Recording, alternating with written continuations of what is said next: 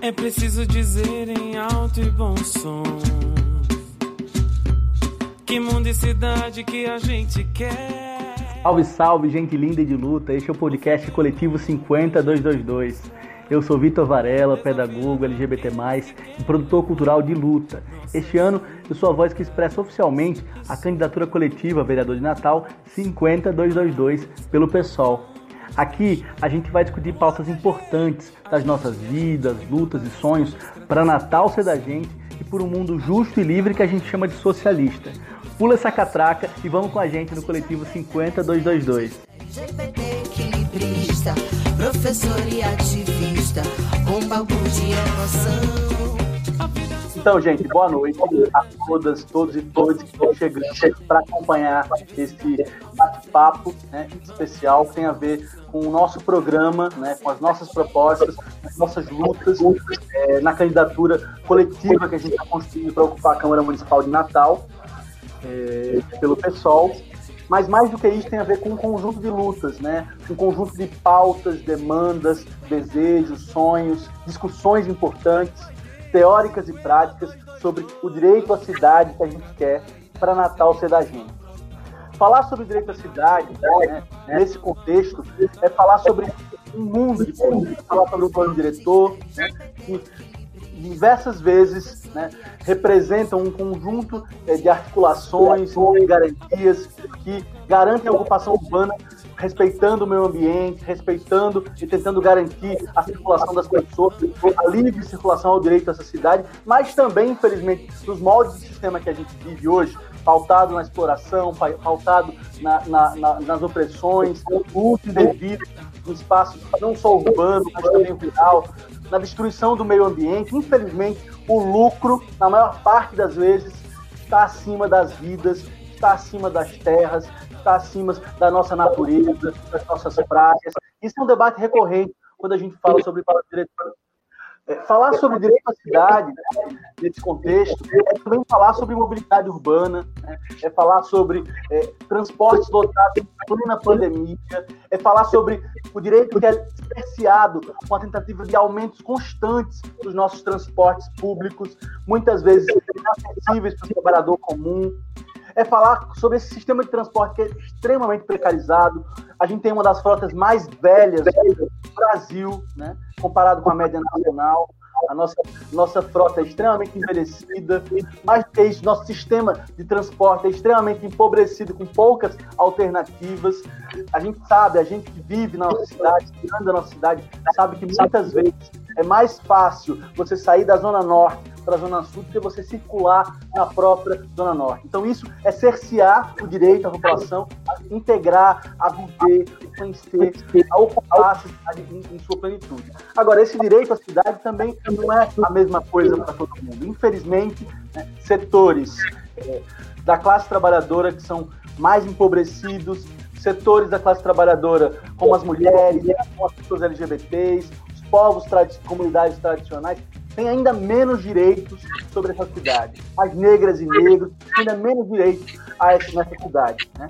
Direito, porque não tem muitas vezes direito a, a ocupar a cidade em suas políticas culturais, não tem direito a, a acessar a educação no bairro onde mora, não tem direito, muitas vezes, a, a, uma estrutura mínima de saúde. Até as políticas de moradia né, na nossa cidade, em várias partes do país do mundo, empurram para as periferias, empurram para o mais longe do centro histórico aquelas e aqueles que estão nas, nos setores mais vulnerabilizados da classe trabalhadora.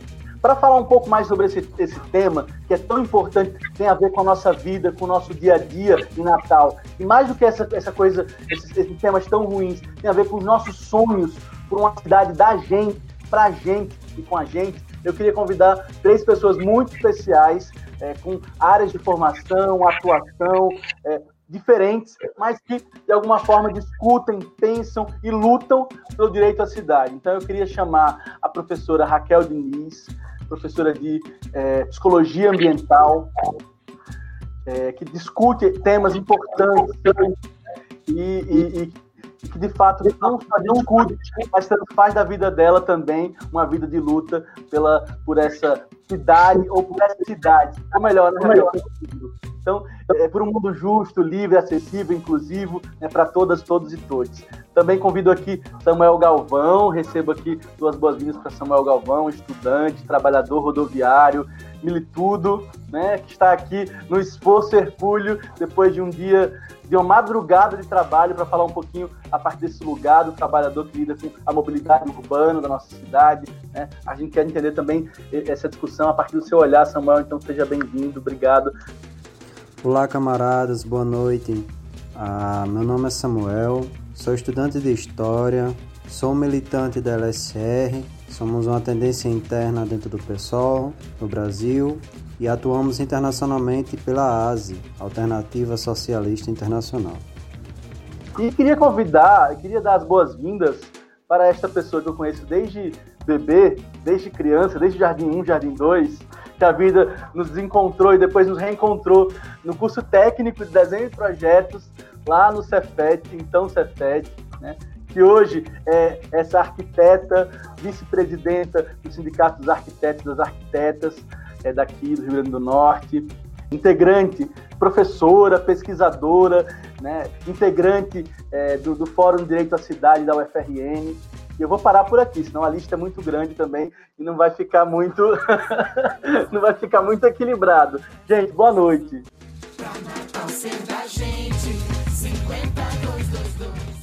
Gente, eu queria combinar um pouquinho com vocês.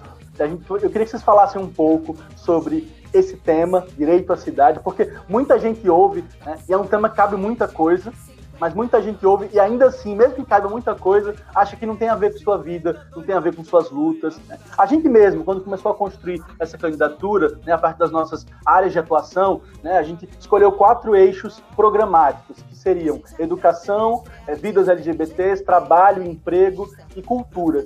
E de partida a gente disse, como é que a gente vai incluir é, direito à cidade? Porque é um tema que hoje não tem como não incluir. E a gente entendeu muito rapidamente que, olha, é um tema que é transversal não só a esses temas centrais, mas a vários outros. Então, não é difícil a gente discutir todas essas áreas e não e incluir isso. Mas eu queria ouvir de vocês, começando aí por Samuel, o que, é que você tem a falar um pouquinho, Samuca, sobre esse tema a partir do seu lugar de trabalhador, rodoviário, enfim. Fala pra gente um pouquinho. Olá, boa noite. Então, a, primeiro eu quero agradecer publicamente pelo convite, né? Por uma pauta tão importante, né? É, diante de uma conjuntura tão esmagadora, falar sobre o direito da cidade não é pensar numa pauta secundária, né? Pensar que é uma pauta central. Então, antes de tudo, é, é muito importante essa pauta, né? E pensar também a crise que o neoliberalismo enfrenta, né? Esse sistema que precisa dessa crise. E pensando nesses processos, pensando também nos transportes coletivos e na crise ao neoliberalismo, é partindo desse movimento as últimas revoltas no Chile, né? A crise do neoliberalismo e as últimas, a, o ápice foi a precarização do transporte urbano, né? Então, não é possível a gente negligenciar essa pauta. Assim como também é, é, é histórico né, a gente pensar sobre a revolta do busão em Natal né, um movimento que baixou três vezes a passagem Natal, um movimento que trazia certas pesadas reivindicações e que conseguia fazer embate, né? Então é um processo histórico. E pensar nessa revolta do busão é pensar também que os problemas do transporte coletivo em Natal não é de hoje. Natal conseguiu impulsionar nacionalmente uma revolta do busão, né? E, e, não é pouca coisa a gente conseguir baixar o preço da passagem três vezes. E pensando nesse processo de crise de neoliberalismo e pensando na, na crise sanitária que nós encontramos, né, no período de pandemia, é possível a gente ver, evidenciar a precarização diante do trabalhador rodoviário e também a precarização quanto aos seus usuários, né? Sofre uma consequência, né?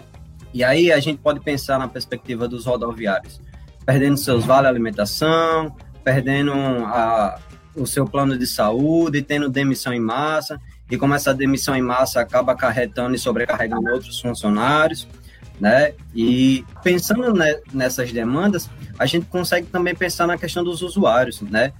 Que ainda mais é, precariza o sistema, que agora a gente passa muito mais tempo na parada, mais do que antes, a gente antes passava muito, agora a gente passa muito mais, as mudanças de rota, de linha, né? Que agora um, um, um, trabalhador tem que pegar dois ônibus, enquanto às vezes só podia um, e agora também tem que caminhar até chegar numa parada que consiga pegar seu ônibus, né? E da precarização que existe no sistema, né? De ônibus extremamente precários e de condições péssimas, né? E é, é, nesse aspecto, é nessa conjuntura que a gente se encontra diante do transporte coletivo. E a revolta do busão, a, a revolta no Chile, é, é, nos expressam a necessidade de reorganizar, de mobilizar e de reivindicar os nossos direitos, né? É isso. Obrigado, Samuel. Muito bom ouvir essa perspectiva de um trabalhador rodoviário de luta, né? É, Kel, posso passar para você? Certamente, e aí começo agradecendo o convite, né? É um prazer estar aqui com vocês, né? Com Samuel, com Sara, com Vitor, conversando sobre um tema, e aí, do meu lugar, né, de, de pesquisadora das relações pessoa-ambiente, né, da psicologia ambiental, é onde eu enxergo, né, o direito à cidade como um direito humano, primeiramente, né? É, e aí, qual a relação, né, Vitor, que a gente pode pensar, que as pessoas podem pensar direito à cidade para a vida delas, né? A primeira coisa é que está lá na nossa Constituição, né? Nós temos direito a um ambiente seguro, saudável, né? Isso faz parte do nosso rol de direitos e a gente precisa realmente é, é, lutar por isso, né? E eu acho que essa, essa tá aqui falando sobre isso faz parte, né? É, então a gente compreende, né, na psicologia ambiental que nós nos compomos como sujeitos, como pessoas, né, não num vácuo, não, nós somos, não somos embaladas, embalados hermeticamente. Né? A gente se compõe como sujeito a partir da nossa relação com os outros e aí incluído o próprio ambiente, né? Inclusive vi né, nas redes sociais que hoje é dia do nordestino, então o ser nordestino nos compõe como sujeito, né? A gente ser, se identificar dessa forma diz de uma, de uma relação direta com o espaço, de uma relação direta com o território então, esse é um ponto né, que a gente precisa é, é, sempre destacar, né? Nós somos seres ambientais, né? Somos os nossos ambientes. Então, o direito à cidade, ele é realmente um direito de moldar a cidade, né, ao nosso desejo, né? Então, é a gente pensar uma cidade que tenha a nossa cara, com a qual a gente se identifique, né?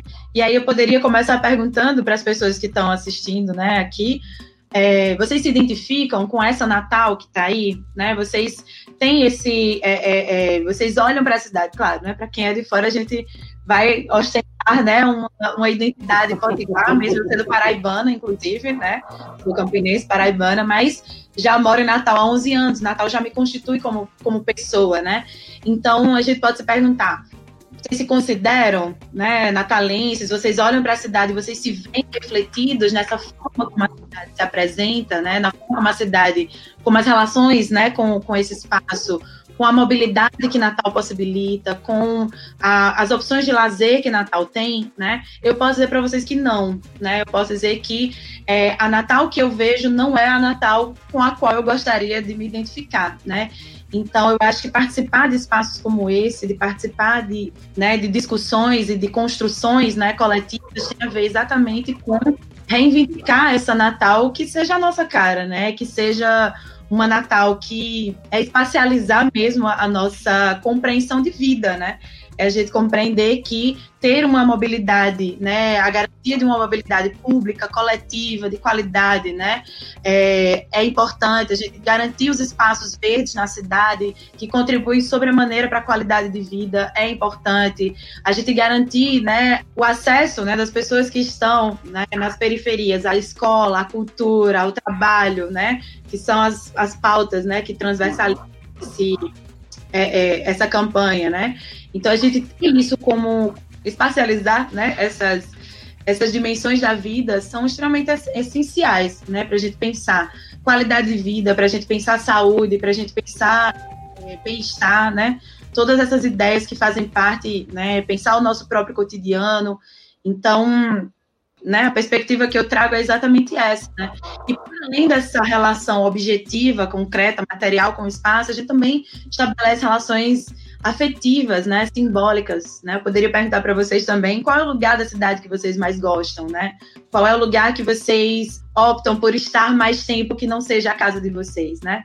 Esse lugar ele precisa existir, ele é em geral um espaço público, né? Ele é a praia, ele é uma praça e a gente tem pouquíssimas praças habitáveis, né? Então, acho que pensar essas questões é pensar realmente uma a, a, nossa própria, né, o nosso próprio ser como gente. Então, eu fico muito feliz de estar aqui debatendo isso com vocês, pensando, né, pensando uma cultura territorializada, pensando uma educação territorializada, pensando um trabalho que também se constitui num território, né, e pensando, inclusive, né, a inclusão das pessoas, né, é, dos grupos marginalizados, né, por essa dinâmica perversa que a gente tem na cidade, né, pessoas LGBT pessoas negras, mulheres, crianças, idosos, que são constantemente excluídas né, dessa experiência urbana nos espaços públicos. Então, é, é isso, por agora, para começar.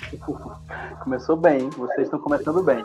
Gente, só antes de passar a palavra para a Sarinha, Queria cumprimentar quem está chegando, dar boa noite para quem está chegando e assistindo nossa live. Já vi aqui Gracinha, Tadeu, Tadeu Matos, que também pensa e discute esse tema. É, Ezequiel, trabalha com o movimento população em situação de rua, portanto também trabalha com direito à cidade para essas pessoas.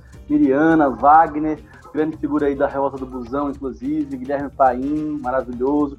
O Victor, né, cientista social, co-candidata prefeita pelo PSOL, aqui também junto com a gente. Que bom, Sol, que você está aqui com a gente. Tati, Robertinho, vão chegando, vão pensando perguntas, contribuições que a gente vai colocando aqui, tá bom?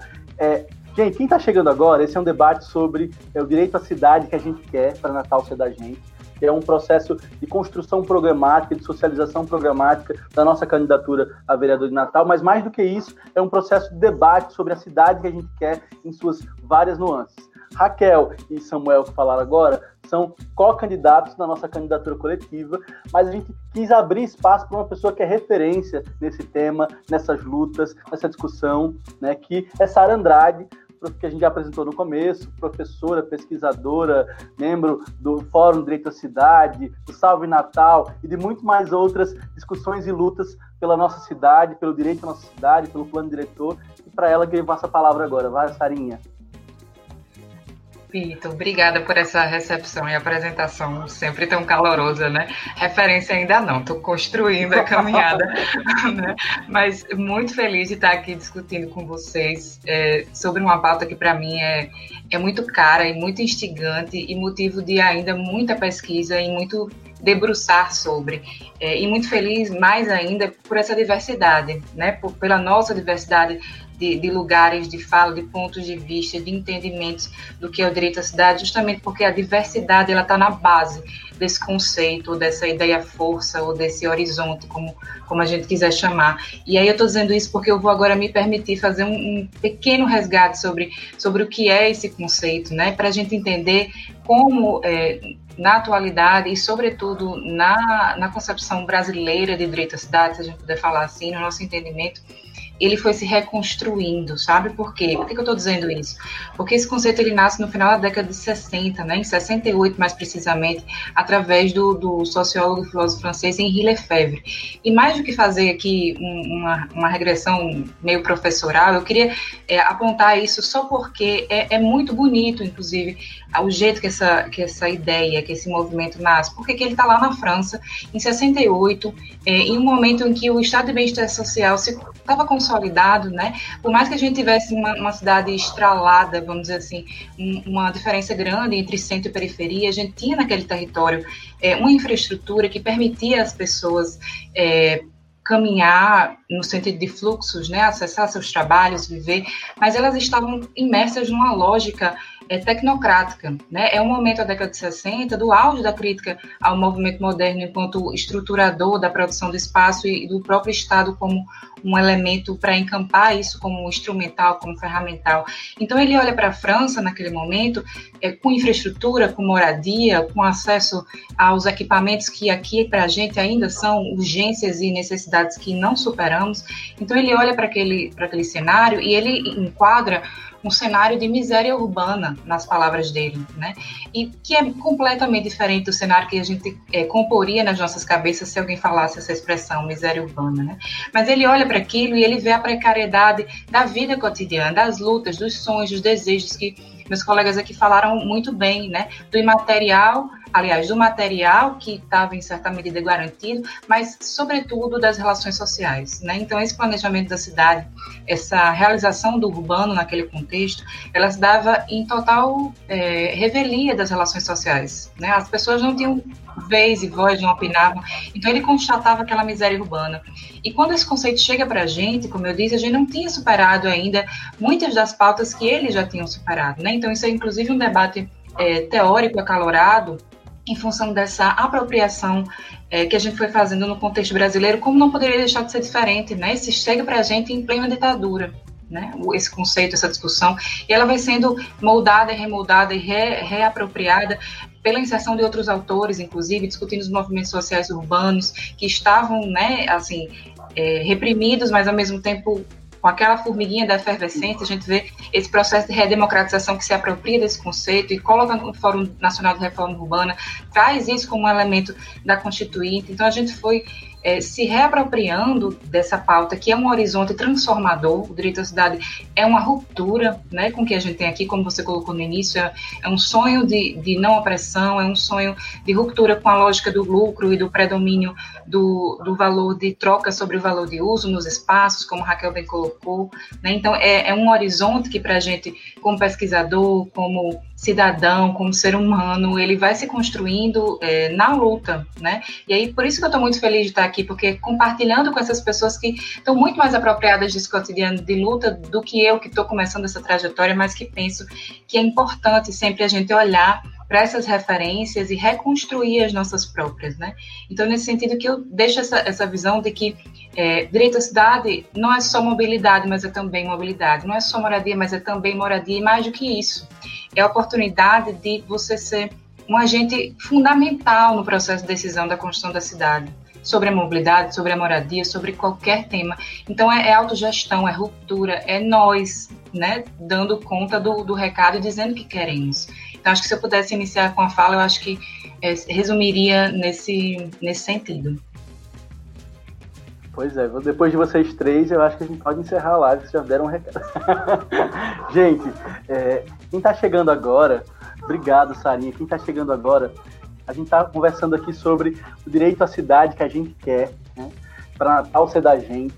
E essa gente não é qualquer gente, é a gente que trabalha, que estuda, que vive a cidade, que luta todo dia para sobreviver, mas que não deixa de sonhar com a cidade que quer. Porque, sem dúvida, como a Raquel provocou, né, a gente tem várias questões aí que a gente não se reconhece, não se enxerga, e mais do que isso, que a gente é cerceado de acessar nessa Natal que a gente tem. Né. A gente sabe, por exemplo, quantos rolezinhos a gente já viu, né, de jovens de periferia sendo barrados em shoppings e que vão ao shopping porque é o único espaço, muitas vezes, de lazer e cultura que eles têm oportunidade, porque às vezes a, a praça ou o equipamento cultural do bairro está abandonado, está desmontado. Né? Então isso tem a ver com o direito à cidade, que é muito mais cerceado para os pobres, para as negras e negros, para as pessoas de periferia, para as pessoas LGBTs que muitas vezes é, não conseguem andar na rua sem segurança, não ter direito a circular na cidade com segurança, né, sem ter medo de ser agredido e exterminado, né, porque a gente não tem uma política de segurança pública que dê conta disso, dessa opressão é, estrutural, é muito, é muito é, violento, é muito violento. Mas, é, de fato, como, como a Sara colocou, a gente, quando fala direito à cidade, a gente está falando também de ruptura, a gente está falando de olhar para frente saber o que a gente tem hoje, mas principalmente o que a gente quer para essa cidade, para o nosso estado, para o mundo. E eu acho que isso a gente não vai conseguir só com um mandato para vereador, nem só com uma bancada combativa, mas com um conjunto de articulações, como Sara já deu pistas aí, de participação popular direta seja no processo do plano diretor, né, como agora, inclusive, a gente estava sendo é, impedido de ter, porque queriam dar continuidade em plena pandemia, quando a gente tem no Rio Grande do Norte e em Natal um acesso à internet extremamente precarizado.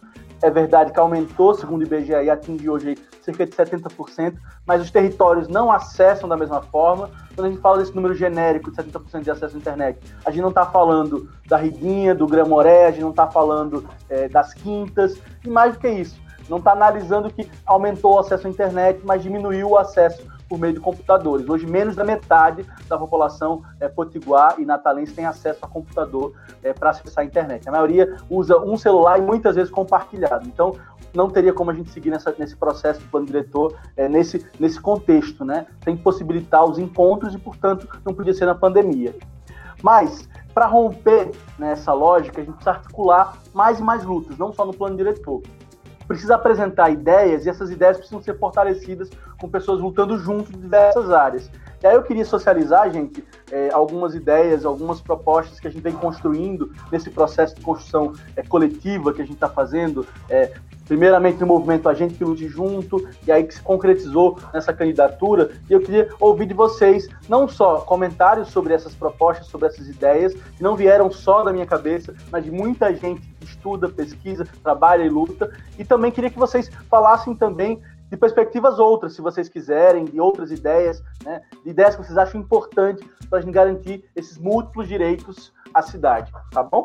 Então, é, para começar, para mostrar como é diverso, como, como Sara colocou, essa discussão, é, eu queria falar um pouquinho sobre uma proposta que para a gente é muito importante, que tem a ver, a gente até discutiu um pouco nessa semana, quando discutiu sobre educação, que é sobre a, a universalização da educação infantil. Vejam que parece que um tema que não tem nada a ver com o direito à cidade, mas a gente faz questão de fazer esse elo porque tem a ver, né, que é a, com a melhor distribuição das escolas nos bairros, porque hoje a gente, por exemplo, não tem um grande problema de vagas, mas a gente tem escolas que não estão presentes nos diversos territórios, principalmente periféricos.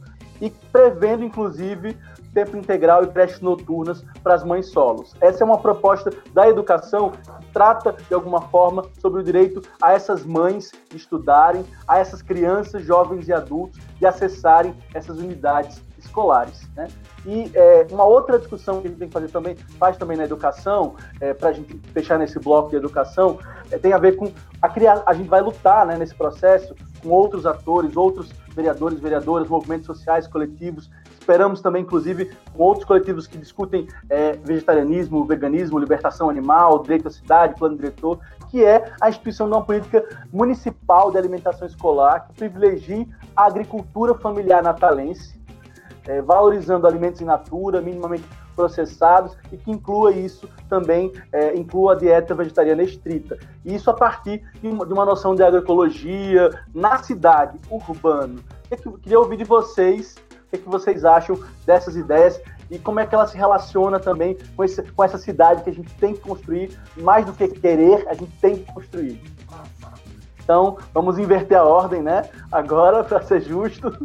Samuel começou, então agora eu quero vou começar por Sara. Tudo bem. É, vamos lá, então, é, fazendo o cruzamento né, desses elementos que você apresentou como proposta com a minha, com a minha atuação, meu lugar, eu, eu gostaria de pontuar e ressaltar a questão da agricultura familiar e como se isso se relaciona com o território. Né? É, nós temos no, na cidade é, um instrumento chamado Área Especial de Interesse Social, que é a mancha dentro do território da cidade de um lugar que tem uma característica popular, né, essencialmente popular, de vulnerabilidade urbanística, ou seja, alguma precariedade do ponto de vista da infraestrutura, mas que também, é, em alguns casos, a depender da, da localização, é, pode ter uma relação muito estreita com atividades é, de subsistência ou de segurança alimentar. Né? Um exemplo disso, é, na Zona Norte a gente tem a comunidade do Gramorezinho, que é inclusive uma inserção com a Zona de Proteção Ambiental também, faz esse, esse diálogo com dois instrumentos urbanísticos importantes. A gente tem a própria comunidade da pesca, que é existente na, na costa litorânea da cidade, que agora foi mapeada em função de um esforço é, do Fórum Direito à Cidade, de suas instituições parceiras, né? Então a gente tem a possibilidade de, no território de Natal, fazer essa articulação que você bem, bem propôs é, em relação a movimentar do ponto de vista da economia local e também do ponto de vista da inserção dessas comunidades que já estão nesses territórios e já executam essas práticas de agricultura orgânica, com projetos, inclusive, é, encaminhados pelo Ministério Público, o Amigo Verde, se não estou enganado, que já é um, um elemento tradicional com, com a alimentação orgânica. Então, acho que isso está muito relacionado com a nossa área de atuação, no, no caso do planejamento urbano, e pode ser evidenciado através da regulamentação dessas áreas especiais de interesse social. Nós temos uma enormidade de, de comunidades mapeadas e de demandas, né, por uma regulamentação participativa, por uma relação é, dessas comunidades com o poder público é, municipal, mais diretamente, para que elas não se consolidem, como o, os representantes do mercado imobiliário gostam de chamar, de um bolsão de pobreza, esse instrumento não é um, instrumento de consolidação da pobreza, muito pelo contrário, é um instrumento que visa é, manter essas populações em áreas bem localizadas do ponto de vista do mercado, mas também em áreas que elas já construíram suas relações sociais e mantêm sua dinâmica é, familiar e econômica. Então, isso está numa relação que pode ser evidenciada com toda certeza e acho que só tem a, a contribuir para abranger esse olhar e incorporar essa, essa relação com a educação. Obrigado, Sarinha. É, só dar uma boa noite aqui, que estão pedindo boa noite aqui na nossa live. A Djalma Souto, por acaso meu sogro. boa noite, Djalma. Boa noite, Pedro Vitor. Boa noite quem está chegando agora. É, boa noite, Alessia. Olha, minha tia avó, tá aí, tá, tá, a família está assistindo aqui a live também. É, Kel, você quer comentar esse tema ou você prefere, prefere ficar para a próxima rodada? Porque também aqui é um bate-papo, tá, gente? Então fiquem à vontade. A gente vai ter vários temas, ideias e propostas. Ah, não, eu queria comentar bem, esse. Esse me é muito caro. Justamente esse eu queria comentar. Inclusive, vi que Tati tá aí, né? Tatiane Mendes também poderia pode somar aí, Tati, no chat. É, a gente tem uma relação muito, muito cara com escola e especialmente considerando território periférico, né? A gente teve uma atuação muito boa, né, numa escola nas rocas. Então, a gente vem discutindo, refletindo bastante sobre a importância, né, da presença desse tipo de equipamento, né, é, em bairros que é, é, justamente não tem esse tipo de acesso. Né? Então, é, a gente também desenvolveu trabalhos no Guarapes, né? E a gente é, uma, era uma dificuldade tremenda para as famílias acessarem, né? Levarem seus filhos à escola, um porque, né? É, o deslocamento já era difícil porque as escolas ficavam realmente distantes. Então essa questão de, de espacializar, né? Eu achei ótima essa primeira proposta que é exatamente isso, né? De pensar a universalização da, da educação infantil considerando o bairro, né? Considerando essa relação escola-bairro que aí também a gente, na, na, no nosso grupo de estudos, a gente tem investigado, né, colegas do grupo têm investigado exatamente a importância desse estabelecimento de uma relação das escolas com os bairros, né? As escolas elas não são, elas não estão ali novamente embaladas num vácuo, né? Elas estabelecem uma relação direta que é extremamente saudável para a composição do território, né? Então, é, possibilitar que esses equipamentos estejam ali e que sejam equipamentos vivos, né? Quando a escola se articula com o bairro, todo o bairro melhora, né? Todo o bairro é, é, cresce junto, aprende junto. Então, a importância, né, da gente pensar essa muito bem, Tati. É, aí, minha parceira de trabalho com esse tema, né? É, então, a gente pensar uma escola que pertence ao seu território, né? É uma escola que contribui para é, a melhoria do bairro, né? Para a melhoria das relações, para a construção de relações mais saudáveis. E aí eu somo com Sara na questão de pensar a alimentação escolar, né? Considerando a agricultura, né, familiar, considerando esse fornecimento de uma de uma alimentação saudável, né, efetivamente saudável, já que a gente tem é, as crianças, a gente está vendo isso na pandemia, né, a, a, o efeito drástico das crianças não estarem indo para a escola justamente porque elas se alimentam na escola, né, então garantir a qualidade dessa alimentação, né, garantir qualidade de vida para essas crianças, né, se a gente está pensando na, na, nas crianças como, né, sujeitos também da cidade, então a gente tem que considerar que o espaço escolar é imprescindível para a sociabilidade, para a alimentação, para não não é só a escola nos restringe a ensino e aprendizagem, né? A escola é um ambiente de sociabilidade extremamente importante. Então, se você tem que se deslocar, né, pegar um ônibus, dois ônibus, né, para chegar até a escola, isso afeta sobremaneira o seu processo de aprendizagem também o seu processo, né, de, de, de suas relações sociais, né. E se uma criança sai do bairro para estudar numa escola que está num outro bairro, está num outro território, isso também contribui para que ela se desvincule do seu território, né. Subjetivamente, isso tem um impacto extremamente importante que a gente precisa considerar. Então, queria só reforçar mesmo a importância, né, de a gente espacializar essa proposta especificamente, tendo em vista essa formação humana, né, do bairro, não só das crianças, mas também do próprio bairro.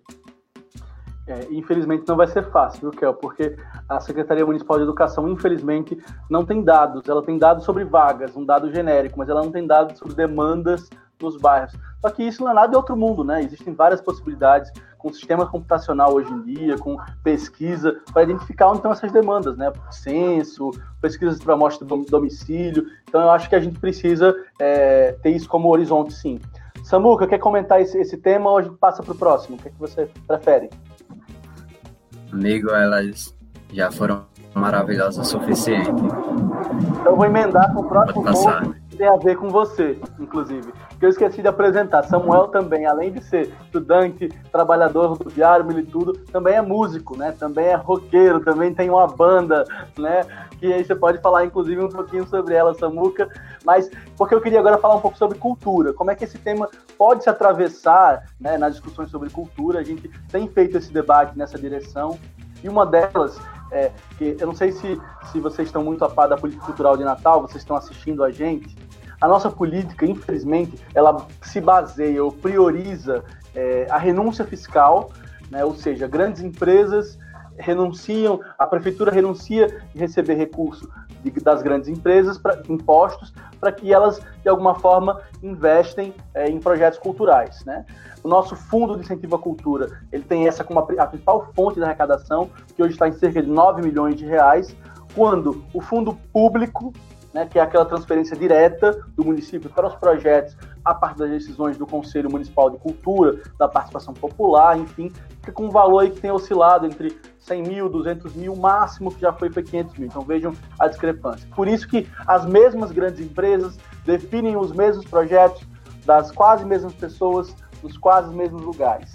Então, é, as pessoas não têm acesso à cultura é, fomentada né, pelo poder público na nossa cidade. Por isso a gente tem apresentado uma discussão que é, primeiro, garantir uma ampliação desse fundo é, de incentivo à cultura para que a gente possa, nos mecanismos de participação popular, definir né, que, que projetos são esses a serem garantidos com transferência direta do município, com ampliação de temas e linguagens para isso, e mais uma vez, com a distribuição territorial já prevista, inclusive, é, na composição dos editais, porque principalmente incluindo as periferias, né, onde pulsam culturas, manifestações da cultura popular, da cultura de rua, da cultura LGBT, né, pulsam nas periferias, nas áreas mais pauperizadas, os, é, as batalhas de vinho, as batalhas de vogue, as batalhas de passinho, que não, não passam né, pelos projetos aprovados ou pelas iniciativas fomentadas pela Prefeitura do Natal. Então a gente quer discutir isso na raiz da lei né, de incentivo à cultura, que a gente possa garantir a distribuição territorial nos projetos aprovados e até mais do que isso, tá? Eu acho que o tema da gente é, já foi, já, já deu esse tom que a gente está discutindo território em todos os seus recortes, né? É, e para pessoas reais então, a gente também quer discutir aí que, além da territorialização, a gente tenha é, diversidade racial né, e paridade de gênero entre os projetos aprovados, para que a gente tenha artistas, trabalhadoras da cultura, trabalhadores da cultura, é, negras e negros, os povos tradicionais, comunidades tradicionais contemplados por esse recurso que é nosso. Precisa direcionar para fortalecer esses setores. Então, essa é uma das propostas, Samuca, que eu queria é, que você comentasse. E a outra, também na cultura, né, tem a ver com, com o nosso centro histórico. Né? Infelizmente, a gente sabe que a gente, quando a gente olha para Recife, quando a gente olha para Bahia, quando a gente olha até para outros lugares no próprio Nordeste, a gente tem uma estruturação, é, uma valorização, uma manutenção do patrimônio cultural, né? patrimônio arquitetônico, histórico, muito mais garantida. Infelizmente, eu que nasci na Ribeira, todas as vezes que passo pela Ribeira, a vontade sempre é, um, é sempre sou tomado por um sentimento de tristeza, nostalgia, de, de, de ruptura, inclusive. De, amor, como diz Raquel, mas também de fúria. Porque aquele território que é pura memória, pura história, puro afeto, está ruindo.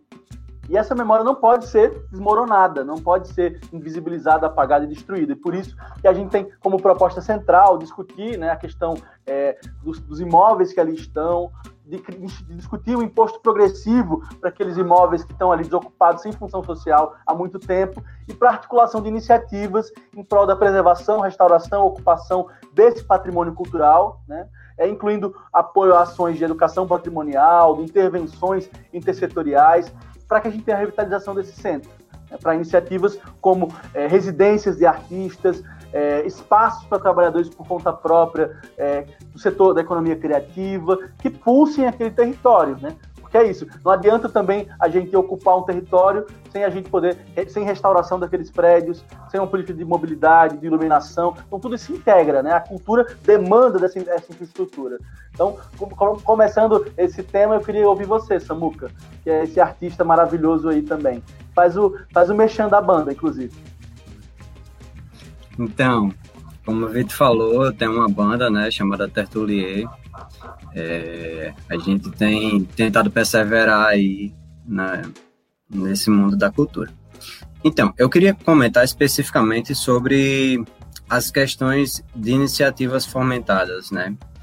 Ah, Para quem não sabe também, eu sou um dos coordenadores nacionais do Movimento Negro Evangélico, né? E, e aí uma discussão que eu faço dentro do meu contexto, pensando na, na ideia de iniciativa fomentadas, é, a, as igrejas elas conseguem né, ter um poder é, é, de iniciativa muito grande. Se a gente for olhar para as igrejas, a gente vê que é lá onde muitos negros e negras têm a oportunidade de contar o seu testemunho, né, de cantar um louvor. É, é muitas vezes lá onde as pessoas têm condições de aprender um instrumento, né? E aí a gente entendendo esse processo, é, é, é necessário a gente, e é uma das propostas que a gente tem, né, Vitor? Da, da necessidade da distribuição, incluindo a periferia, paridade de gênero e diversidade. A necessidade de a gente pensar em editais, né, que, que consigam trazer alguma porcentagem para pessoas trans, para as pessoas negras, né? Então, um debate que a gente faz dentro desse contexto de periferia, é o contexto que não chega lá, né? Essa política de cultura não chega lá. E a gente sabe da, da necessidade que essas pessoas têm de se expressar, têm da necessidade de se, de se aconchegar com a cultura, né? É pensando também que, que cultura não é simplesmente uma mercadoria, né? Cultura está no viver das pessoas. E, e, é muito importante também a gente pensar nessa articulação da iniciativa em prol da preservação e restauração e ocupação do patrimônio cultural do Natal, né? E aí, é, a, a, pensando nessa, nessas ideias, a gente encontra muita dificuldade nesse contexto de quando a gente traz realmente alguns artistas de fora, a necessidade de a gente ter que arcar né, com, com hospedagem e etc. E isso já dificulta um processo que é muito dificultado, né? E é, é muito importante a gente pensar é, nessas iniciativas, nessas ocupações é, e nessas exigências de recursos de manutenção e melhorias de equipamentos municipais da cultura, né? É isso. Obrigado, Samuel. Tínhamos esquecido que além de socialista, militudo, trabalhador, você ainda é realmente do movimento negro evangélico. Só tem gente aqui em múltiplas frentes, porque é isso, a vida é, não, é integrada, né? É, é o sistema que diz pra gente que tudo é separado em caixinhas. É, então, meninas, Sara, Raquel, vocês gostariam de comentar alguma dessas propostas? Eu acho que Raquel, é, eu acho que Sara pode comentar bastante como arquiteta aí sobre a proposta do patrimônio cultural. Mas posso estar sendo também muito óbvio. Posso, posso fazer um comentário, sim, e aí eu, eu mas quero compartilhar a fala, óbvio, é sempre muito importante é, ouvir não só arquitetos, por favor. Né? Então, nesse, nesse ponto, sobre. Você pegou esse gancho da Ribeira, é muito bom. E eu queria lembrar né, que essa, essa área do Centro Histórico de Natal, como você bem colocou, ela está abandonada, mas não é um, acaso, né? Não é é proposital, não tem nem não tem rodeios, né? É proposital.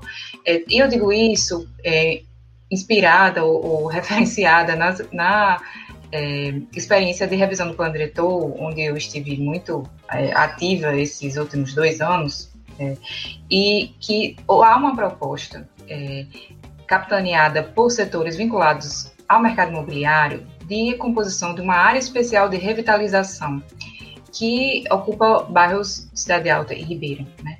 E essa, essa área, ela propõe, sob o, a máscara da revitalização, que a princípio parece uma palavra muito convidativa, e, é, né, a depender de como ela é lançada à mão do, do ponto de vista da política pública, é, a proposta, na verdade, é uma, uma uma proposta que visa o incremento do potencial construtivo da área.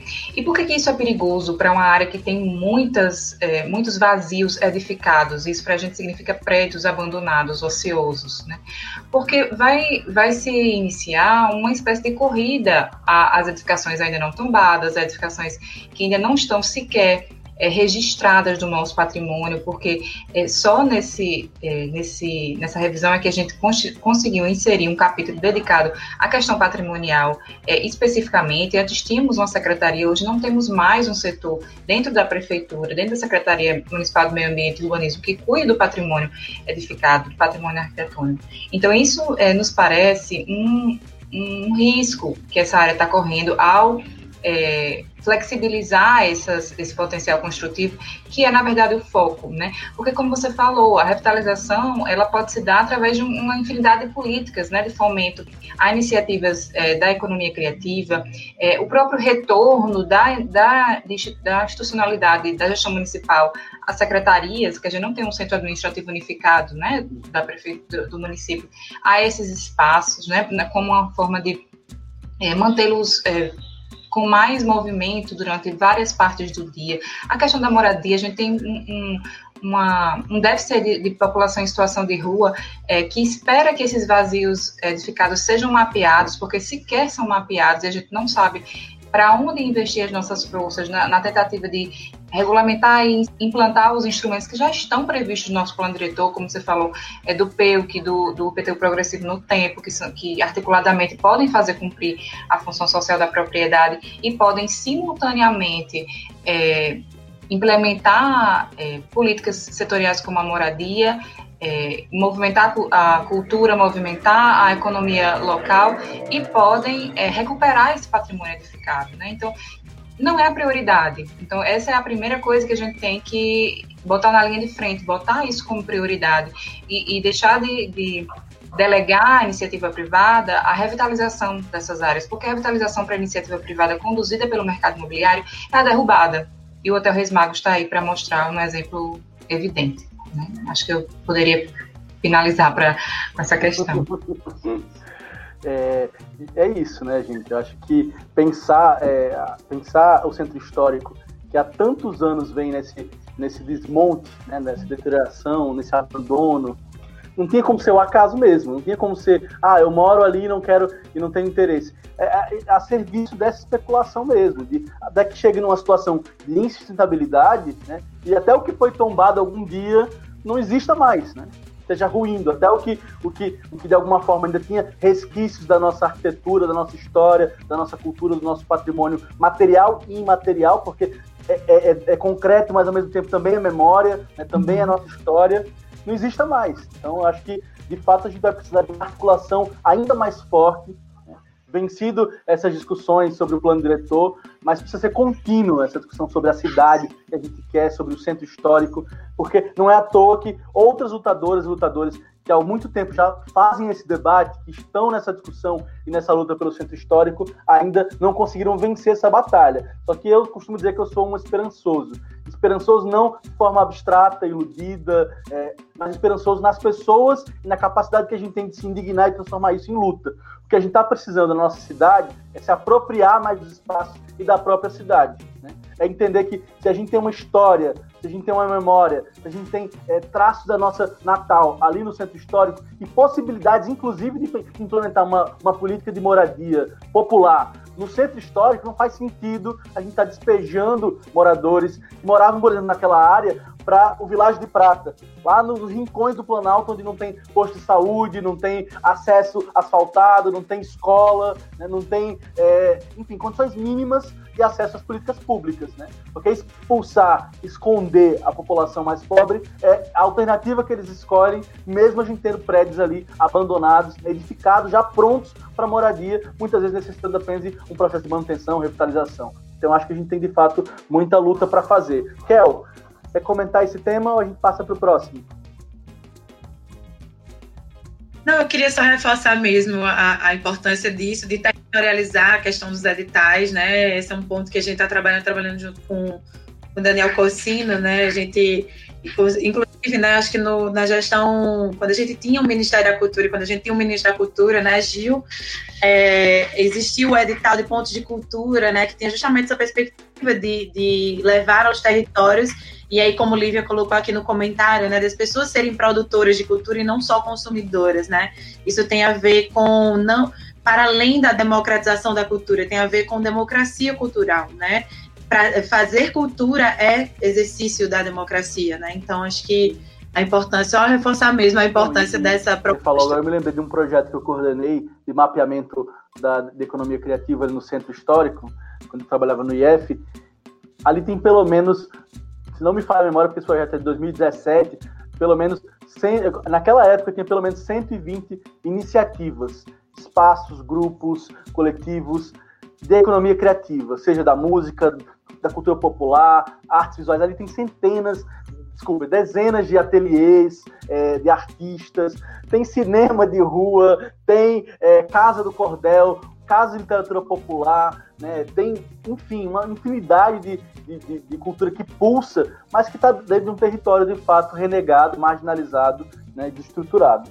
É, Lívia, inclusive, comentou aqui, é, a gente até mostrou o comentário, Lívia Rebouças também, nossa co-candidata, co-vereadora, lutadora, psicóloga, né, que garantir acesso à cultura, também garantir que as pessoas possam se colocar como produtoras e transformadoras da realidade, né, dando condições concretas, equânimes, dentro dos mais variados espaços, especialmente nas regiões periféricas, considerando marcadores de gênero, raciais, de renda, podemos vislumbrar uma melhor ocupação da cidade, uma que seja feita pelo povo e para o povo. Com isso, né, ela disse tudo, maravilhosa.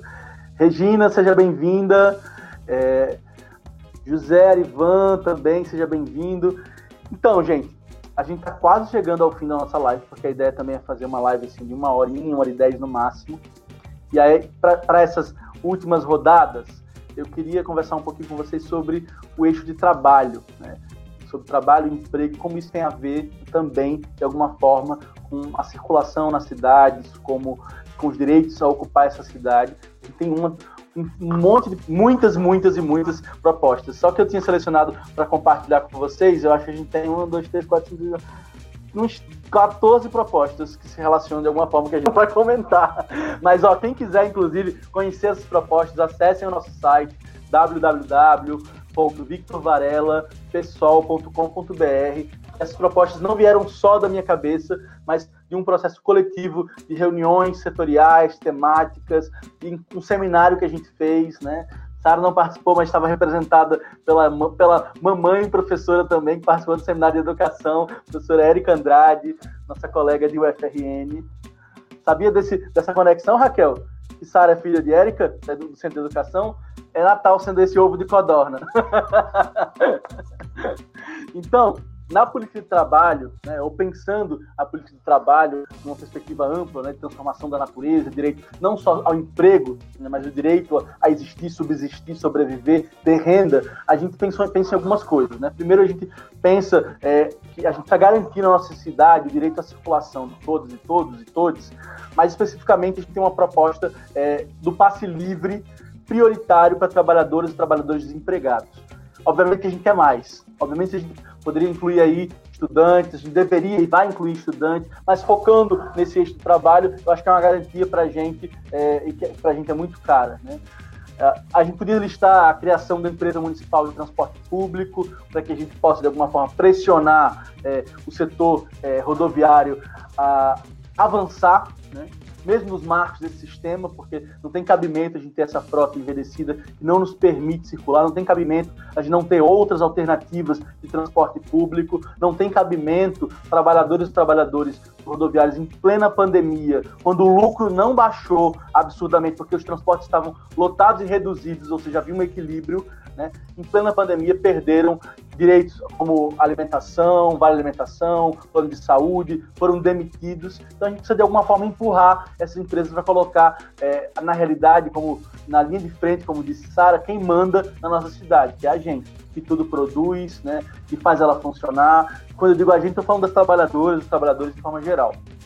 É, e aí uma terceira proposta para iniciar essa rodada sobre trabalho e emprego tem a ver com um, um incentivo, né, à, à, construção de hortas urbanas comunitárias também, né, para que a gente possa de alguma forma também é, fortalecer a partir dos princípios da agroecologia, em especial nos espaços urbanos ociosos, né, incentivando aí a auto-organização coletiva, a promoção da soberania alimentar. Então vejam que, ao mesmo tempo que a gente articula as questões de trabalho a partir da agricultura familiar, da ecologia, como a gente já tem debatido, e com sua relação com a educação, a gente também, de alguma forma, é, tem isso como um eixo, uma possibilidade de reorganizar ou refundar alternativas também para a economia da nossa cidade. Não é um debate só utópico sobre desejos, demandas, direitos que a gente quer é um debate sobre desejos, demandas, direitos que a gente quer e, ao mesmo tempo, também sobre reorganização, geração de trabalho, renda, né? E discussão do orçamento também, tá, gente? A gente não, não discutiu isso nessa live, mas discutimos na última, que há uma narrativa de que a gente está em crise, uma crise que não foi produzida por a gente, mas em crise, que por isso a gente não tem mais recursos, e a gente tem que peitar essa discussão porque Natal tem uma dívida ativa milionária de grandes empresas, bancos, absurda. Então, se a gente está em crise, se a gente não tem dinheiro, a gente precisa articular enquanto trabalhadores e trabalhadoras, inclusive a própria prefeitura, que alega não ter recursos, para executar essas dívidas. A gente precisa rediscutir a questão da, das desonerações fiscais, né? Porque não faz sentido que a gente que trabalha menos tem, não tenha direitos, enquanto os grandes empresários que estão lucrando milhões e milhões, muitas vezes bilhões, como Flávio Rocha, estejam aí é, com várias isenções fiscais, como se eles precisassem disso para sobreviver. Então eu queria começar com essas três propostas é, sobre o passe livre, sobre a empresa municipal de transporte público, sobre as hortas urbanas e queria ouvir vocês. Então vamos começar com quem? Com Raquel. Pode ser? Pode, até porque quando eu vi essa proposta das hortas urbanas, eu fiz, ai, por isso que eu sou qual candidata dessa. As propostas são incríveis, gente, mas é porque eu trabalho com esse tema, então para mim é muito caro, assim, pensar né, a, a, isso como uma proposta, né, como uma como algo a ser buscado, né, uma vez que você ocupe esse espaço, né, é, justamente porque eu acho que é uma medida que é como você falou, ela é meio transversal de todas as temáticas, assim, se a gente pensa cultura, educação, trabalho, é, e, e, direito à cidade, tá tudo junto, né, pensar esse, esse uso do espaço urbano para produzir, né, é, a gente tirar essa ideia de que a cidade não produz, né, a cidade, pensar uma cidade que produz, né, é, é alimento, é pensar também nas pessoas em situação de rua, né, pensar nessas pessoas que não têm acessos, né, por motivos diversos, e aí você tem, tem uma cidade que produz, né? Isso é realmente uma, uma mudança de paradigma mesmo, assim, envolve uma, uma, uma é muito revolucionário, assim, em termos de, de concepção de cidade, né? É, e aí começar por isso, assim, por esse elemento, por essa semente, literalmente uma semente, né? Então eu acho que é uma, é uma, é algo muito, é, é algo que aparentemente simples, mas é muito potente, né? Então, no livro, eu podia estar aqui conversando com a gente, né? Eu a gente, a gente para ler, né? Eu vou parar aqui para ler. Mas então, eu não vou comentar as três propostas, mas eu queria só reforçar essa, né? Que, que eu acho que ela tem realmente uma, um potencial diverso, assim. Eu já vi experiências como essa e é impressionante o impacto que tem na qualidade da vida urbana, assim, na, na qualidade das relações né, no entorno, na melhoria da qualidade das relações no bairro, das pessoas com, entre si, das pessoas com seu próprio bairro. Então, queria só reforçar a importância dessa proposta, né, como pensando em termos de, de é, é, socioambientais mesmo, né, e do impacto subjetivo que isso tem, né, pensando numa coletividade. Parabéns para nós que pensamos isso. É, é isso. É a, é, Lívia tá dizendo aqui, eu sou a comentadora metralhadora. Ela só faz textão. Lívia, junta esses comentários e faz um artigo, viu? Sam, Samuca, queria te ouvir enquanto trabalhador rodoviário, né?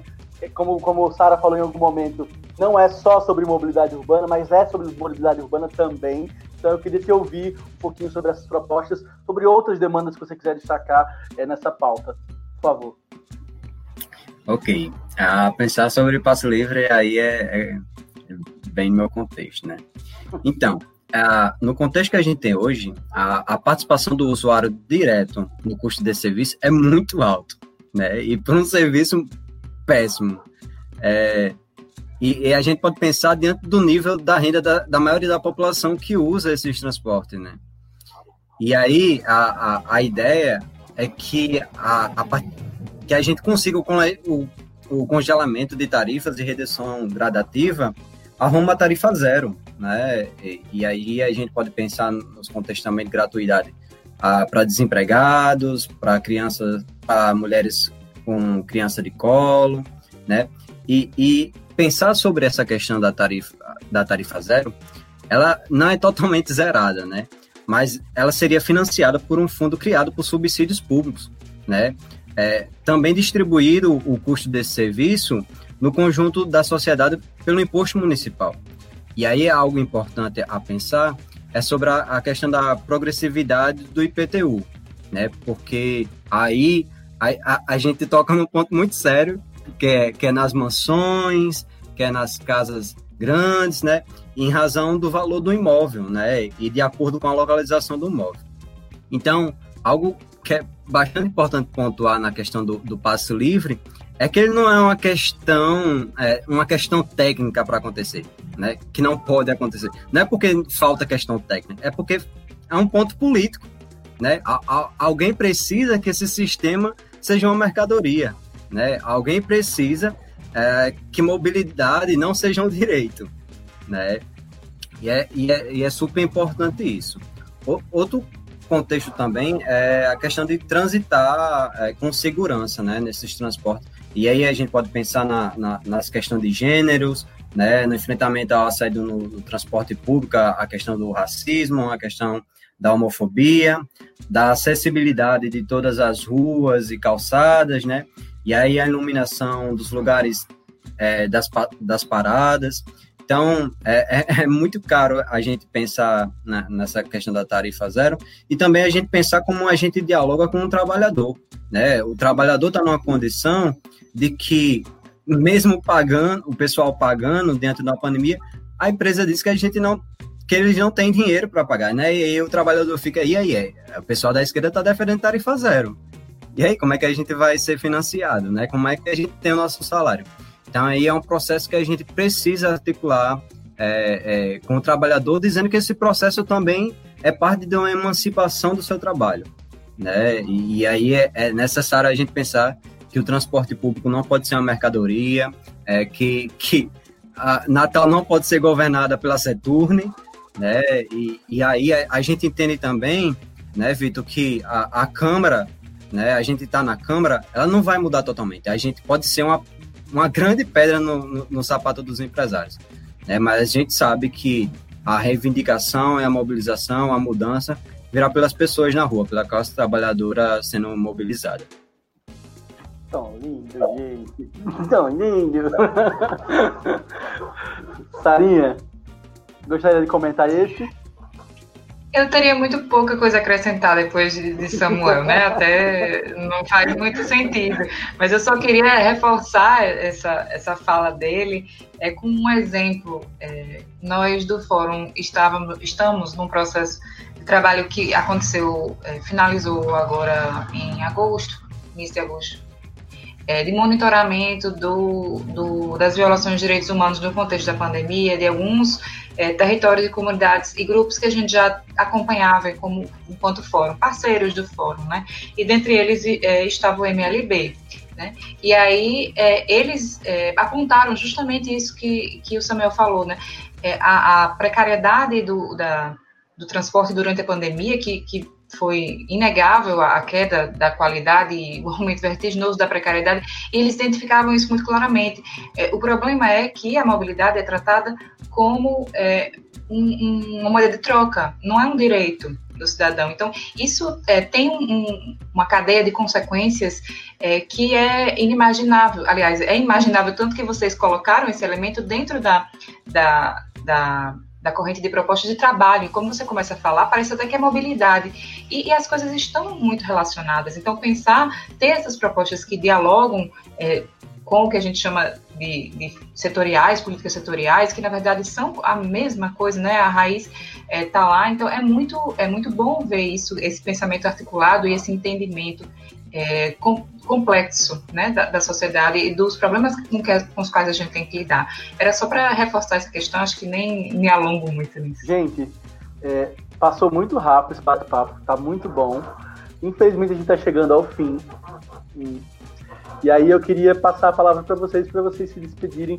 E aí eu vou ser um pouquinho mais rígido agora, dois minutinhos para cada um, só para a gente também não avançar muito na hora. Já vai ter panfletagem hoje à noite. Vai, já vou sair daqui para uma panfletagem. Mas não tem problema não, a gente não tem cansaço não, que são eram 45 dias de campanha, a gente tá todo dia na rua mesmo. É, e nas redes, né, claro, porque enfim, a gente está na pandemia e está tudo muito limitado. Lívia, mais, Lívia colocou mais um textão aqui. Lívia, a gente vai ficar lendo você aqui, seus artigos toda hora aqui. e que adianta termos legalmente afirmado o direito de ir e vir. Vamos ler juntos de que adianta termos legalmente afirmado o direito de ir e vir se objetivamente as pessoas não conseguem se deslocar pela cidade? Exatamente, boa pergunta. Sabemos que essa poda da mobilidade não é algo impensado, e sim uma das formas de controlar a classe trabalhadora, mantendo privilégios de circulação espacial das elites e condenando parcelas expressivas da população a permanecer à margem perfeita. Já está convidada e matriculada para o próximo encontro sobre direito à cidade. é, é, isso. A gente, eu morei na Ridinha um tempo, né? Felipe, meu companheiro, cresceu na Ridinha, na, na, no Pajussara a vida inteira. É, e a gente sabe como a gente muitas vezes para circular lá dentro é difícil. Quando eu, eu trabalhava no IFRN Cidade Alta e passei no concurso da UFRN, enquanto eu trabalhava na Cidade Alta, ir para a Zona Norte até que era tranquilo pela Ponte Nova. Mas quando eu vim trabalhar na FRN, usando ônibus, né, muitas vezes, e num dia que eu tive que passar, que eu passei, gente, três horas, três horas para sair do trabalho e chegar em casa, ao mesmo tempo que eu fazia pós-graduação, militava, eu disse, gente, eu não tenho três horas para não fazer nada, infelizmente, porque o sistema está impedindo de circular a cidade. Então foi por isso que a gente mudou, é um lugar que eu amo a Redim, inclusive, que eu quero voltar a morar lá, inclusive a minha casa, a nossa casa é lá, mas que infelizmente a gente é, alugou uma outra casa mais próxima da FRN para poder ter, conseguir circular e não adoecer, porque era adoecedor, né? E a gente sabe que, infelizmente, a maioria das pessoas da classe trabalhadora não tem essa, essa possibilidade, não tem essa oportunidade ou esse privilégio. E muitas vezes né, estão submetidas a ter que acordar de madrugada e não ter ainda um transporte público e ainda serem penalizadas pela, pelos próprios é, é, proprietários, patrões, né, que estão articulados nesses interesses, porque eles se articulam, né, os donos das grandes empresas, com, sejam de ônibus, sejam da indústria, porque vejam, não é desinteresse, não, não, eles, eles fazem parte da mesma classe, têm os mesmos projetos, e assim, né, se houvesse um mínimo de interesse, não fosse um capitalismo tão periférico, tão provinciano, a gente poderia ter pelo menos alguns avanços básicos quanto a isso. Eu queria passar para vocês, é, meninas e meninos também, Tutupão, para vocês se despedirem, falarem um pouquinho sobre, é, fazerem suas considerações finais sobre o tema. Né? Então, dois minutinhos. Vamos começar com Raquel, pode ser? Raquel, Sarinha e Samuel, nessa hora. Tô com Lívia aí na. Eu tô com o Felipe e Tati aí na hashtag chama Lívia. é. Contribuições ótimas. Eu queria só agradecer novamente pela oportunidade de construir essa, essa, essa campanha, né, essa candidatura coletivamente. Eu me sinto muito representada nela, justamente porque eu me vejo em todas as propostas. Eu, eu acho que é Natal que a gente quer para a gente, né, que, vai, que é nossa, né, tem a cara, né, dessa alegria contagiante, né, que a gente vê aqui no chat, que a gente vê nos, na, na, nos compartilhamentos, debates, né? Todo mundo muito engajado em pensar uma outra cidade. E aí eu acho que a gente é, é isso, né? a gente começa por aqui, né? E, e, sempre pensando no horizonte, né, que nos leve além. Então a gente começa ocupando a câmera, mas a ideia é que a gente possa ir muito além dela, né? E que a gente possa ir é, é, conquistando outros espaços. Então, Vitor, eu tô junta com você, né? Estamos junto, com certeza, apoiando e seguiremos, né? Quando né, você estiver lá. Então, queria agradecer as pessoas que comentaram aí no chat e, e mandaram comentários. E tamo aí. Não vou me alongar muito, não, para não tomar mais tempo. Farinha. Ah, eu queria agradecer muito a oportunidade, é, o diálogo, o debate, muito legal. Como você bem falou, passou muito rápido. Muito feliz de conhecer essas pessoas aí maravilhosas. Só por esse momentinho já, já dá para perceber, né, quão queridos são. E eu queria terminar fazendo um convite a vocês, né, que estão construindo essa campanha, a conhecer dois documentos. Um primeiro documento que eu queria convidá-los é uma carta que o Fórum Direito à Cidade fez nesse processo de eleições, é, mostrando o que nós, enquanto projeto de extensão, enquanto pesquisadoras, enquanto que somos quase todas mulheres, por isso estou falando pesquisadores, o que, que a gente quer para Natal, né? Nesse sentido, então é um, são, é um documento que tem cinco pontos, e ele vai da, demo, da gestão da, da urbana democrática até a cultura de paz. Então são elementos que a gente vem trabalhando nessa nessa é, nessa nossa trajetória, né? E o outro documento é um documento que é, eu ajudei a sistematizar, mas apenas isso, é, que ele na verdade é, tenta tenta não, ele, ele relata a trajetória de Mãe Luísa, né, e as conquistas que Mãe Luísa vem tendo através do seu processo é, de autogestão, vou chamar assim, né, é, e ele, eles construíram o, o Centro Sócio-Pastoral que é quem encabeça essas estratégias e essas é, experiências que muitos de nós estamos acostumados a ver é, nessa mídia alternativa, né, Escola de Música, Arena do Morro e etc. Então eles fizeram esse documento sistematizando essa experiência e nomearam e fizeram uma cartilha, né, que está disponível no Instagram do, do Centro Sócio. Então, se vocês puderem é, dar uma lida e conhecer, né, e conhecer os elementos que o Centro Sócio propõe para comprometimento das candidaturas é, dos gestores é, municipais nessas eleições. Então, é só realmente convidar para conhecer esse trabalho dessas pessoas que certamente estão juntas nesse, nesse pensamento dessa Natal e, e para construir nossos, nossos sonhos e desejos, né? Numa visão bem coletiva, como é que está aqui posto. Obrigada. Obrigado você, Sara. O da, o da, da Mãe Luísa a gente já incorporou, inclusive, né? a gente já recebeu, já não participamos do processo de construção, mas a gente recebeu logo de início, enfim, abraçamos juntos mas a carta do fórum é, nos falhamos nessa comunicação, mas queremos sim. Ela vai, ela vai sair.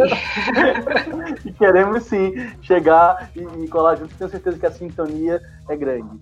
Samuel, com você, despeça, fala um pouquinho sobre, enfim, se quiser falar mais sobre o tema.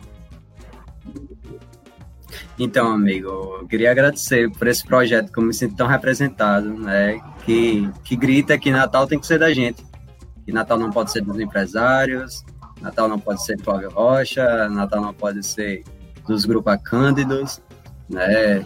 E eu agradecer por, é, por esse projeto que eu me sinto tão representado mesmo, que, que entende a centralidade da classe trabalhadora, né? Que não baixa as bandeiras do socialismo, que somos socialistas, que evidencia que estamos aí para dizer que a esquerda não, não é uma das alternativas, a esquerda é a alternativa, né? E aí para terminar, eu queria dizer a, a, frase do Trotsky, né, tão conhecida, que toda revolução é, é impossível até que inevitável, né? Pensar sobre isso em mobilidade, pensar em direito à cidade é, é inspirador. Obrigado, Samuel. Arrasou, já tocou os corações. então, gente, a gente vai chegando ao fim dessa live. Eu agradeço não só a, a Raquel, a Sara, Samuel, mas a cada uma, a cada um de vocês que acompanharam a gente aqui, os comentadores, metralhadoras ou não, né, as pessoas que estavam participando, trabalhadores, trabalhadoras, jovens, é, estudantes que estavam aqui dando suas contribuições, porque a ideia é que a gente, é, primeiro que a gente parte do ponto de partida que ninguém sabe tudo ou mais do que todo mundo, então a ideia é que a gente construa junto nesse processo. Ninguém é capaz de transformar na política sozinho qualquer coisa. Nem a Natal que a gente quer. Nem o prefeito, nem a governadora, né? nem a prefeita, nem um vereador, uma vereadora, nem mesmo uma bancada de vereadores. Quanto mais a bancada de vereadores e vereadoras que a gente tem hoje, extremamente composta por homens mais velhos, brancos, héteros, ricos ou a serviço dos ricos. A gente precisa, nesse caminho, fortalecer é, um conjunto de lutas, inclusive para ocupar a Câmara Municipal de Natal. Mas a Câmara Municipal em si mesma não vai transformar a cidade se a gente não transformar essa Câmara Municipal num megafone das nossas vozes. A ideia é que essa Câmara Municipal, com uma bancada de luta, uma bancada que represente as trabalhadoras e os trabalhadores, é, ecoe as lutas que a gente faz nas ruas, no locais de trabalho, de estudo, moradia dos nossos territórios. Não tem outra alternativa, a gente está cansado desse mundo, se a gente tem certeza que a crise que a gente vive, econômica, política, social, sanitária, não é nossa. Não fomos nós que produzimos. Nós, ao contrário, produzimos tudo que nós temos. Nós, ao contrário, fazemos a cidade ou as cidades funcionarem. É o nosso suor, infelizmente, muitas vezes, o nosso sangue, as nossas dores que fazem as engrenagens de Natal e de qualquer cidade funcionar. E é por isso que a gente precisa se libertar. É por isso que a gente precisa lutar. É por isso que a gente não pode deixar de sonhar.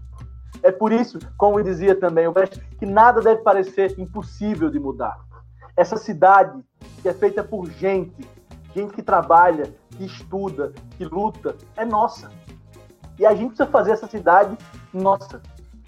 Porque hoje, infelizmente, mesmo que a gente produza tudo nessa cidade, a gente não tem acesso a muitas coisas dessa cidade, seja na cultura, seja na educação, seja nas políticas de trabalho e emprego, seja principalmente observando a partir do olhar das mulheres, das negras e negros, dos LGBTs, inclusive na, na, população LGBT, que a gente não falou tanto hoje, mas vai ter uma live específica sobre esse programa, a gente sabe que, infelizmente, entre as pessoas em situação de rua, boa parte é LGBT, principalmente trans, porque são expulsos ou somos expulsos de nossas casas muito cedo. Para muita gente, ou para a maioria das pessoas, a casa é um lugar de acolhimento, é um lugar minimamente de direitos, afeto, amor, mas para a população LGBT, geralmente é um lugar de violência. Isso ficou muito evidente, inclusive, nos dados das pesquisas nessa pandemia. Então é por isso, inclusive, que a gente também vai discutir direito à cidade a partir desse olhar. É um política de moradia popular que inclua cotas, reservas para as pessoas LGBTs, para que a gente tenha na cidade equipamentos de acolhimento, de abrigamento, que possam abrigar essas pessoas quando são expulsas de casa, para que elas não interrompam as possibilidades de vida. A gente não está falando só sobre LGBTs nesse, nesse processo. A gente está falando sobre as trabalhadoras e os trabalhadores em sua diversidade essa diversidade, você ter acesso às nossas políticas, você ter acesso à possibilidade de esperançar. Agora a gente só esperança se a gente estiver vivo. Então, por isso que, mesmo para construir o mundo que a gente quer construir, que a gente chama de um mundo justo, livre, um mundo de direitos, de igualdade, por isso é um mundo socialista, até lá a gente já está vivo. A gente já tem o básico, que é o direito de viver, o direito à educação, o direito à cultura.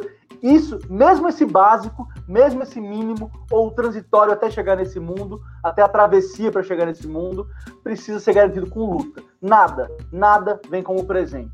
Nada, nada vem a partir de um eleito ou de uma eleita, seja Salvador, Messias, mito, da direita ou da esquerda. Tudo, tudo, historicamente, foi construído, inclusive em Natal, com muita luta. E é por isso que a gente chama quem está assistindo essa live a lutar junto com a gente, a construir junto com a gente, a esperançar junto com a gente, a entre a gente partilhar afeto, amor, mas com eles e para eles partilhar e colocar para fora toda a nossa fúria, revolta e capacidade de construir e arrancar esse futuro e essa alegria. Então, beijos, acompanhe as nossas lives, acompanhe a nossa candidatura, as nossas redes, as nossas páginas, tá, tá tudo aqui à disposição, nossos projetos, pra... cheguem juntos, inclusive, para construir, porque a gente está construindo junto por meio de programas, propostas, é, enfim, ideias, podem comentar no nosso site, inclusive se vocês tiverem, e é isso. Cheiro, gente. Tchau. Mas disseram para mim que eu não desista.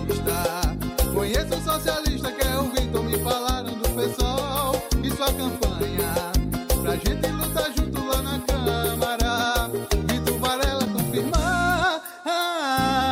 50, 2, 2, 2, eu vou votar. Vitor Varela confirmar.